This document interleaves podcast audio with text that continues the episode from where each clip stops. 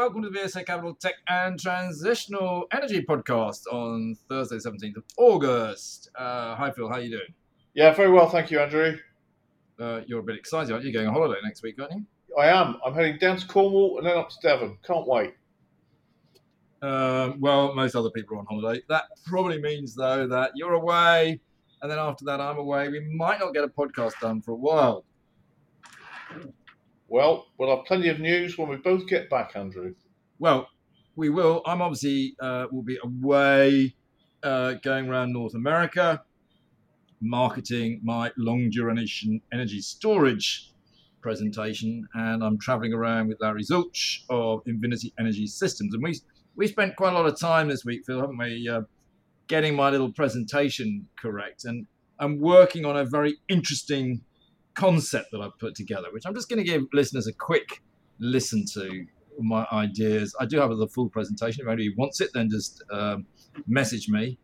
Um, but what I've been looking at really is what happened back in the 90s in the semiconductor industry, because everybody thought that Intel was the dominant player in, in computer chips, and then they were called CISC chips, which is complex instruction set computing. And everybody just sort of assumed when mobile phones started coming out and these sort of devices that, you know, oh, we'll just put an Intel chip in and there you go, off we go. Uh, but of course, it wasn't quite like that because the whole point was that a, a CISC chip was needed a lot of power, it was very complex, it was bigger, and it just wasn't appropriate.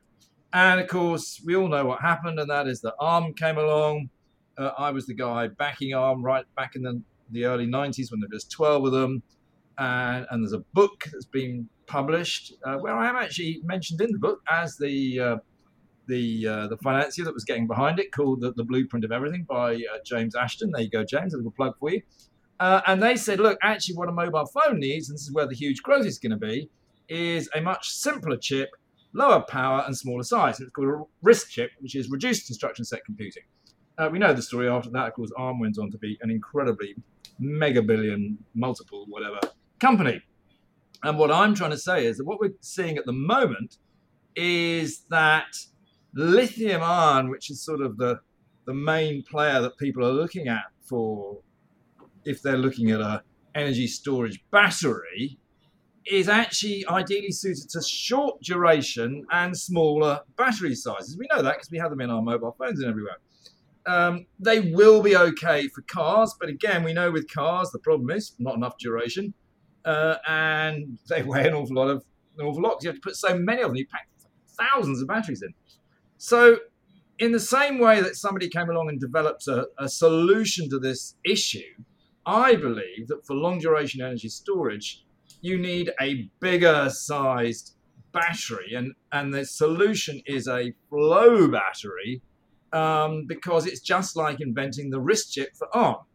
And my presentation then obviously goes on to demonstrate, uh, first of all, that actually, if you look at the levelized cost of, of, of storage, i.e., you look at the cost of the life of the battery over its entire life and not just the upfront cost, actually, vanadium flow batteries are significantly cheaper than lithium ion batteries. Uh, and therefore, why wouldn't you move in that direction? And, and uh, we go through some quite interesting things, such as the, the quite exceptional growth we're going to see um, in uh, long duration energy storage we talk a little bit about the fact that actually the biggest form of long duration energy storage at the moment is pumped hydro. Not a lot of people know that. We do do some comparative work. We've looked, haven't we, at uh, EOS, ESS, Form Energy, um, a, a, it's a big conglomerate, N, NGK insulators, but they have a they have an interesting uh, division which makes sodium sulfur batteries. So we've looked at all the different batteries as well. Um, and I mean, the end conclusion, Phil, is that we're talking here about a four trillion dollar market, which is just un- incon- it's massive, and we happen to believe that uh, vanadium flow batteries, and there's no question about that Invinity Energy Systems is the most advanced and the probably the only commercial one, will get a significant percentage of that market, and that is going to be massive. Uh, and that is the story. I think the Americans will love it. Uh, we're getting some really good meetings in uh, I think uh, we could see some. They've obviously got an OTC quote. Uh, I think everybody knows the the CEO is American. The main operation in Van, is in Vancouver. We're also doing a Vancouver site visit. uh, and getting some very interesting people coming onto that, high net worths, etc.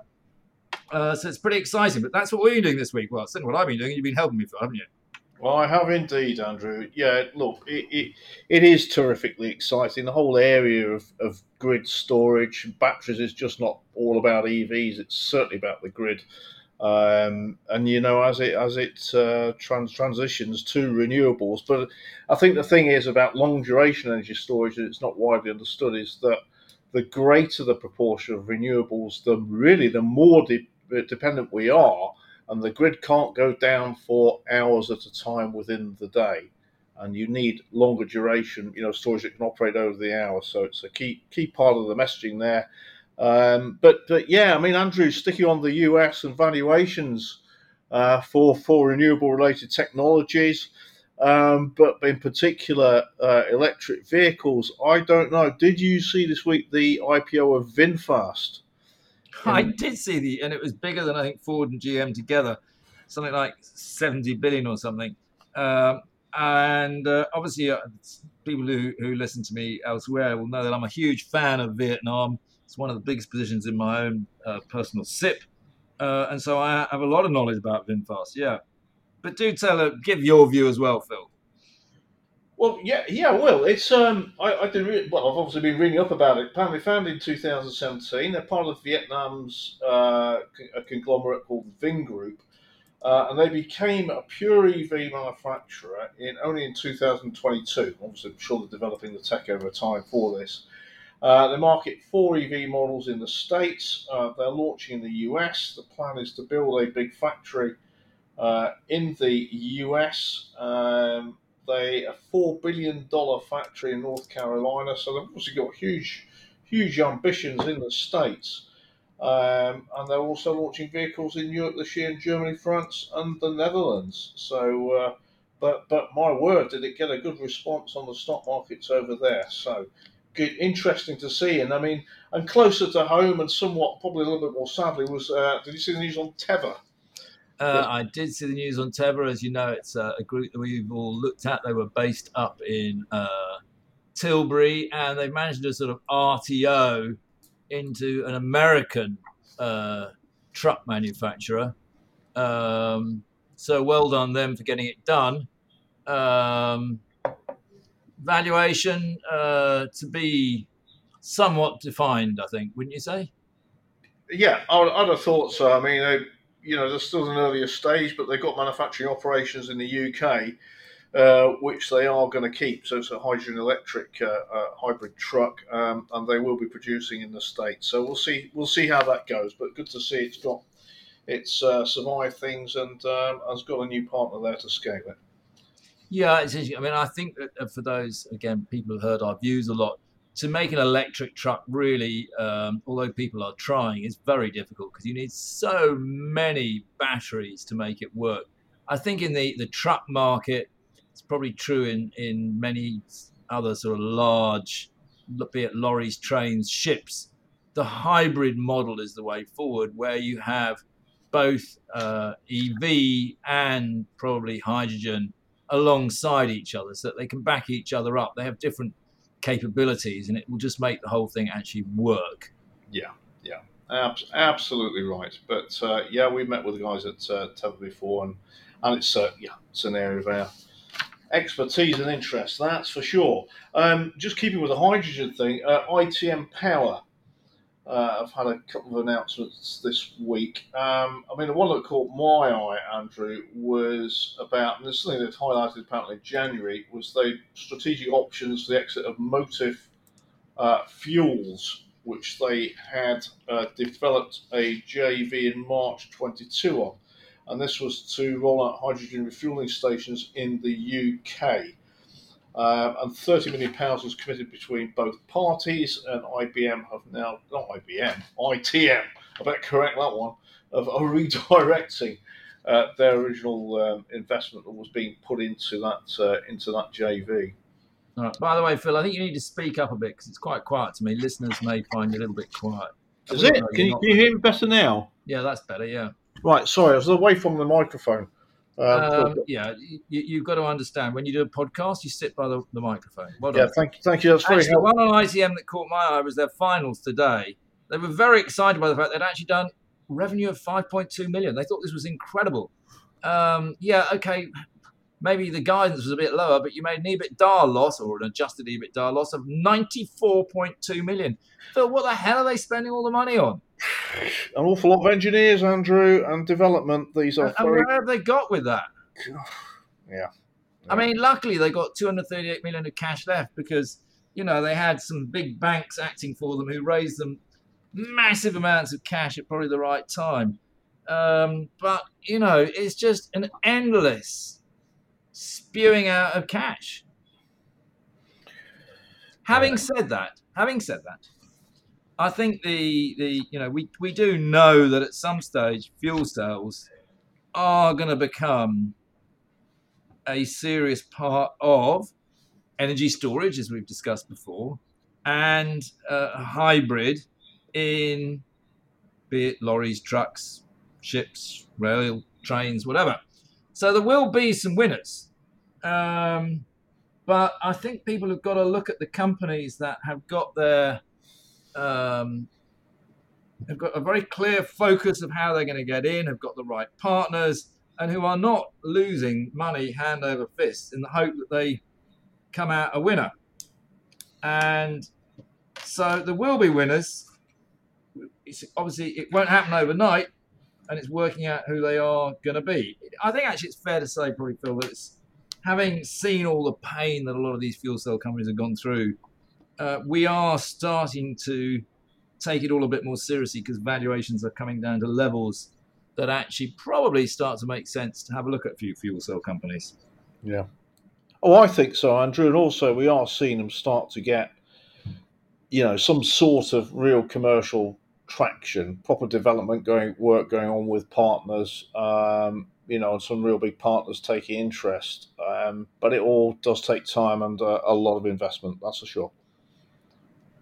Yep, it does. Um, now, the other one I thought uh, you might comment on from today, you probably are, you probably got it in notes to comment on later, because it is sort of um, technology. But wow, what a deal that was by BAE Systems today. 5.5 billion in cash for Ball Aerospace. It's, it's I tell you what, I, I, have got it right in front of me. This must be now one of Britain's biggest tech companies, I think, Andrew. BAE Systems. It's certainly our biggest defence uh, manufacturer. Yeah, crikey, yeah, Ball, Ball Aerospace and States. Uh, I was looking at what they, you know, what they do, and it's, uh, it's yeah, it's all space related. Uh, space related systems. They've also got defense tech across air, land, and sea domains. Um, close links, also with US intelligence, um, involved in civil space as well, missiles, munitions, you know. Um, yeah, all. all the areas to be in in defence. That's for uh, that's for sure. And it was interesting looking at what they've um, paid, uh, multiple of 13 times EBITDA, which is probably average for most sort of software companies, you know, or, or below that. But uh, yeah, when you look at what they're buying, the capability, and it's all these relationships they'll be buying as well.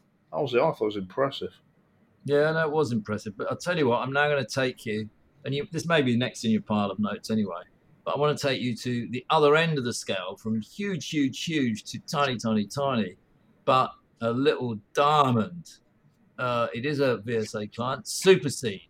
Um, now, these guys really know what they're doing. They're really a private equity group. We float a little company that sort of mirrors their private equity group. And I mean, the uh, I just love the, the headline of their uh, interims, which was continued delivery with a 436% increase in total income and a 648% rise in operating profit. I mean, that's pretty good going, isn't it? Now, it's, it's you've got to put it into context. Look at the NAV because that's what really counts.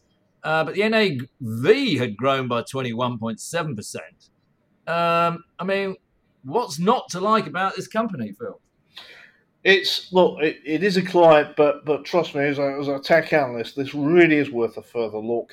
Um, it Superseed is a is a is a fund, um, about I think it's about fifty million fund, but Superseed Capital is a is a feeder into that fund, um, and they invest in um, SaaS-based software companies that have an AI, you know, that are AI driven, and this is really is it's real AI. Have a look at the companies that are in their portfolio um, and what they're doing, um, and they're across, you know, they they're, they're across. It's it's all about increasing business efficiency or productivity or manufacturing productivity, the way the software is applied.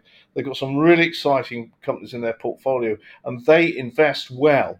I mean, for instance, one of the companies that they invested in um, just over nine months ago is called Tech Techsembly, and they have um, it's software technology. It's involved in international hotel booking, has, has AI to do that. But they only invested nine months ago, an early stage level, and it's just been acquired by Sabre Corporation, uh, Nasdaq last listed in the US. So they've already made an IRR of forty percent um, on that investment. So they're very, very clever investors. Um, it's certainly at a discount to its NAV and one that we think is is definitely unwarranted, and it's got really high quality underlying tech investments. Well worth looking at. Superseed. Yeah, look, it is, I, have got them personally in my pension fund. Um, it, it's not very marketable. I accept that, but I mean, you buy it and you just say, "I'm going to sit on this for five years," uh, and you should make a lot of money. Uh, talking about corporate clients, it's maybe worth just mentioning um, we've talked one about this one quite a lot on this podcast, but Equipmake had a wonderful write up in the Midas column, didn't they, by Joanne Hart this weekend? Mm. And it sent the stock up about another 25%. Um, there's actually becoming quite a lot of uh, liquidity in this. Uh, a lot of people say there isn't any liquidity uh, on the Aquis market. This one's trading very nicely. And of course, uh, since we did the placing at 5.5p, sorry, rather, back in um, January, it's now nearly 12p. So that's a pretty good return off a placing. There aren't many places you can say you've had that sort of return this year, are there? No, I don't. No, I, I don't think so. I mean, it's a, it's electric uh, motor and inverter technology. It's into it's into heavy transport, but also also supercars and uh, emerging electric aerospace. Uh, yeah, it's a it's a client, but it's an exciting tech one. Uh, that's, yeah, it's a Equip EQIP. Take a look. All right, what what else you got, Phil? Well, um, we are a bit thin on news, but the um, I don't know if you saw. Obviously, the UK has been a real centre for fintech investment. Um, um, we've dropped what third, right third in the globe for VC investment. Forty percent of that's been in fintech, um, but uh, actual investment has, you know, really has come down uh, given the environment. And this, Andrew, this is privately, this VC investment, apparently it's down by 57% the first half of 2023. This is KPMG data. That's investment into UK fintech. Um, and valuations have come off with that. We've seen things like Re- Revolut, the valuation being cut on on, on that. Um, and that's held by Schroders, openly came out and said they cut the valuation. But uh, there was an announcement this week uh, that a UK is launching a £1 billion fintech fund to try and compete with Silicon Valley. Uh, partnering with the fund is, is MasterCard, Barclays, and the London Stock Exchange. So they are hoping to help fintech companies out. So. Yeah. And uh, a final one for me, um, and this is one that was reporting results, interest, is uh, CentralNic. No, you like a bit of Celtron. Well, you know, we do. the ticker is CNIC, CNIC, market cap 360 million. They have their interims. Um, this company develops uh, proprietary software that's used to distribute global domain names uh, for websites um, and managing domain names. We've got to remember that uh, big corporations have lots of domains and it's part of their IP and needs to be protected. Um, and they also have uh, software that is used for advertising, digital advertising, um, and targeting that, but targeting it without uh, the need for third party cookies, which of course we all know and love. Um, so the company made a first half pre tax profit of about $13 million. This was down from six, uh, 15.8 million the prior year, but that was mainly on a uh, small increase in cost of sales, but non-cash charges, including amortization and forex. But their revenue uh, was up to 396 million dollars uh, from 335, and their adjusted earnings were up by 16% to 14.6, uh, with organic revenue growth of 31%. So overall, methinks it was pretty good. Um, and they say they are trading at least in line with current market expectations for the whole year. So that was uh. There we are.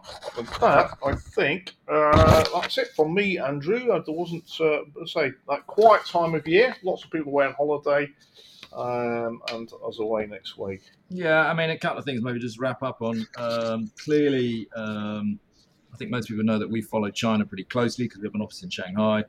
Uh, and maybe not so much on this podcast, but certainly talking to my clients all year, I've been warning them to be very careful of China. It's all about to go horribly wrong. Obviously, it is now all going horribly wrong. Uh, the amount of information that the Chinese are giving on certain statistics, which they used to give lots on, they're now stopping it. They're even saying, you know, we don't want them published. Um, things like youth unemployment above 20% is just horrific. They've got deflation. Property prices are collapsing. Uh, it's quite a mess. It has a big global knock on effect um, around the rest of the world, uh, including tech. Um, so just be aware of that. If you want more information on China, again, just speak to us directly because we do keep a pretty close eye on it. And then finally, Phil, I think we've got to say good luck to the Lionesses on Sunday at 11 o'clock. I think the whole of the UK, whole of the England, actually, I should say, sorry, it's England, don't they? Uh, will be glued to their TVs at 11 o'clock. Uh, let's beat the hell out of the Spanish and let the Lionesses come back with the World Cup. Oh, that would be fantastic! Yeah, we we look forward to that. I hope they win big, and it'll be a big, big inspiration to uh, to lots of uh, young girls there to get into sport as well. They're a real inspiration. So yeah, good luck to them. Football's coming home, as they say. Very good. Uh, we're going to have a bit of a pause now, I think, because Phil's away, I'm away, uh, and we'll probably um, gather back together when Phil's back. He may decide to do a podcast with one of my colleagues, uh, and I'll be back sort of mid September. In the meantime, though, of course, if you want to come and sponsor us, just send us the check. If you disagree with anything we say, tell us. If you've got anything you want us to talk about in the future, just ask us. We love a bit of interaction. Uh, it's not purely a one way conversation. But on that note, Phil, you have a good holiday, and uh, we'll speak on. We will do, Andrew. Take care. This podcast has been produced and edited by VSA Capital. It is intended for information purposes and not as investment advice.